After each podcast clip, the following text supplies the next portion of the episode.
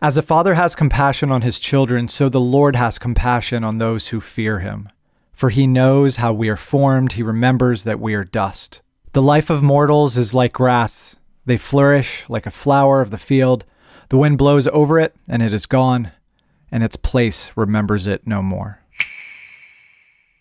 During the season leading up to Easter, we're working through the final words of Christ. Today, the contrasting responses to the crucified King. If you are enjoying any part of the Quiet Reformation podcast, we appreciate you sharing it, rating it, commenting via Apple Podcasts.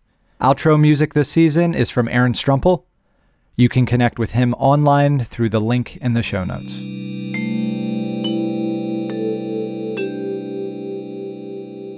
When we think of the grandeur or majesty of God, we might think of the Milky Way, the galaxy, we might think of the cosmos. We might think of the incredible, mind boggling work of our Creator God. Today, as we look at the second of the phrases that Jesus speaks from the cross, I believe it's a phrase that encompasses the majesty of Jesus in a simple and yet really profound way. The phrase is Jesus turning to one of the thieves on the cross next to him and he says, Today, I tell you the truth, you will be with me in paradise. This whole scene around the cross, the storyline's developing. Luke is showing us what's happened. The first section where we read about Jesus asking the Father to forgive the people who are doing all of this to him transitions into the place where it begins to describe not only what's happening to Jesus physically, but what it is that spiritually, emotionally is swirling all around him. We're told that there's people who are mocking him and telling him, if you're actually the king, if you're actually the Messiah, then get down off the cross. And then it tells us there's a sign above his head that talks about him being king of the Jews. And then framed on either side of the cross is two other crosses and it's almost as if Jesus is telling a parable because Jesus often contrasts things in parable, showing different perspectives or vantage points that we can take or different decisions that we can make. But all of Jesus' teaching and all of his parables are working to help us see reality. And here, playing out in the story of Jesus' life, is reality framed on each of his shoulders or each of his outstretched hands. On one side, he has a criminal who is still trying to be in control of his life, full of pride, unwilling to admit his need, mocking Jesus. If there's anything in his mindset that's actually authentic, he's saying, Throw me a bone, Jesus, if you really have what it takes. I want the winning lottery ticket. Get me off of this thing. And so his phrase to Jesus is, Aren't you the Christ? Aren't you the King? Well, then save yourself and save us. He's looking for a handout. There's no repentance, there's no brokenness, there's no acknowledgement of the worthiness of him being on this cross. All there is is a mocking of Jesus and at the same time, an invitation for the genie to throw him the winning lottery ticket. At Jesus' other hand, is someone who brings reality to the situation. He speaks to that thief who just spoke and he says, Do you not fear God? Now remember, fearing the Lord is the beginning of wisdom, it's the beginning of knowledge. So when we fear God, we actually start to see life as it is and know how to operate within it. And what this man says is he says, Do you not fear God? Here we are and we deserve to be on these crosses, but this man's done nothing wrong. And yet you mock him. And he turns to Jesus and he speaks something incredible himself. He says, Jesus. He doesn't call him, everybody else is just kind of generically saying, if you're the Christ, if you're the Messiah. He calls Jesus by name personally. And he says, Remember me when you come into your kingdom. Now, who is it that told this man that Jesus is a king. Everyone around is mocking him for not being a king, not being a Messiah. But there's something about the way this guy is looking at the situation that is opening his eyes up to see reality.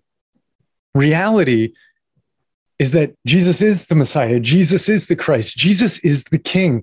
And here is the King being murdered by humanity. And yet, this man has the faith to believe that Jesus is somehow in charge and that he's serving in a way that's bigger than anyone can see. I believe that this man is gifted with imagination. Imagination is a key part of faith. Faith is about seeing the things that are not visible to the physical eye, but they can be seen with the eyes of the heart. And imagination has a lot to do with desire. In fact, there's passages in the New Testament that talk about the imagination of men and women turning evil.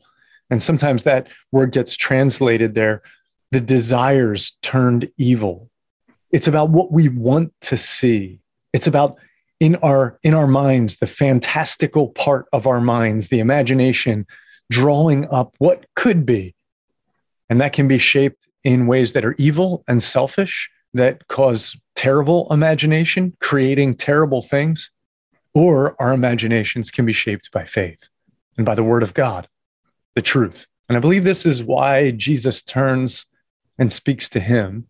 And the first thing he says is i tell you the truth so everyone else is speaking to Jesus and he's not responding to their mockery or their accusations. But when this man looks around with great imaginative faith and sees a crown on Jesus' head and sees a sign above him that says he's king of the Jews, he actually believes it that this crown is a real crown and this sign is naming reality and it's speaking the truth of God, even though it's put there at the mockery of men. And so Jesus then says, I'm going to tell you the truth this one who humbles himself, who accepts that he is broken and in need of a savior. Jesus says, Here's the truth. Today, you will be with me in paradise. And what is paradise? Nobody knows exactly what paradise means here. It could mean any number of things. But people think you can buy two tickets to paradise by flying to the Caribbean or paradise is some figment of the imagination. And maybe it is because it's the imagination that brings us into faith, seeing that which is unseen with the physical eye. And there is something in the imagination stirring in this man that believing in the midst of his deep sin, that there is a king who can still provide victory and redemption. And what greater paradise is there than to be with that king.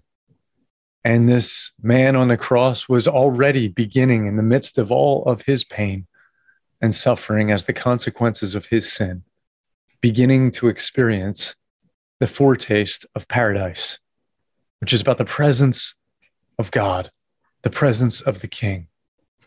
And Jesus knows in a few hours, today, still, you are going to experience what it means to be with me, where those physical eyes can't see, but where your heart is already believing for.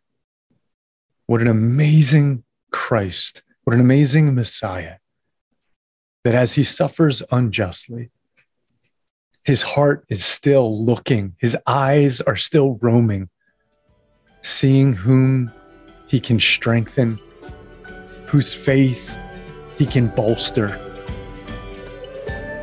and what sinner he can provide mercy for. Today, Jesus, we ask that you would remember us as you come into your kingdom.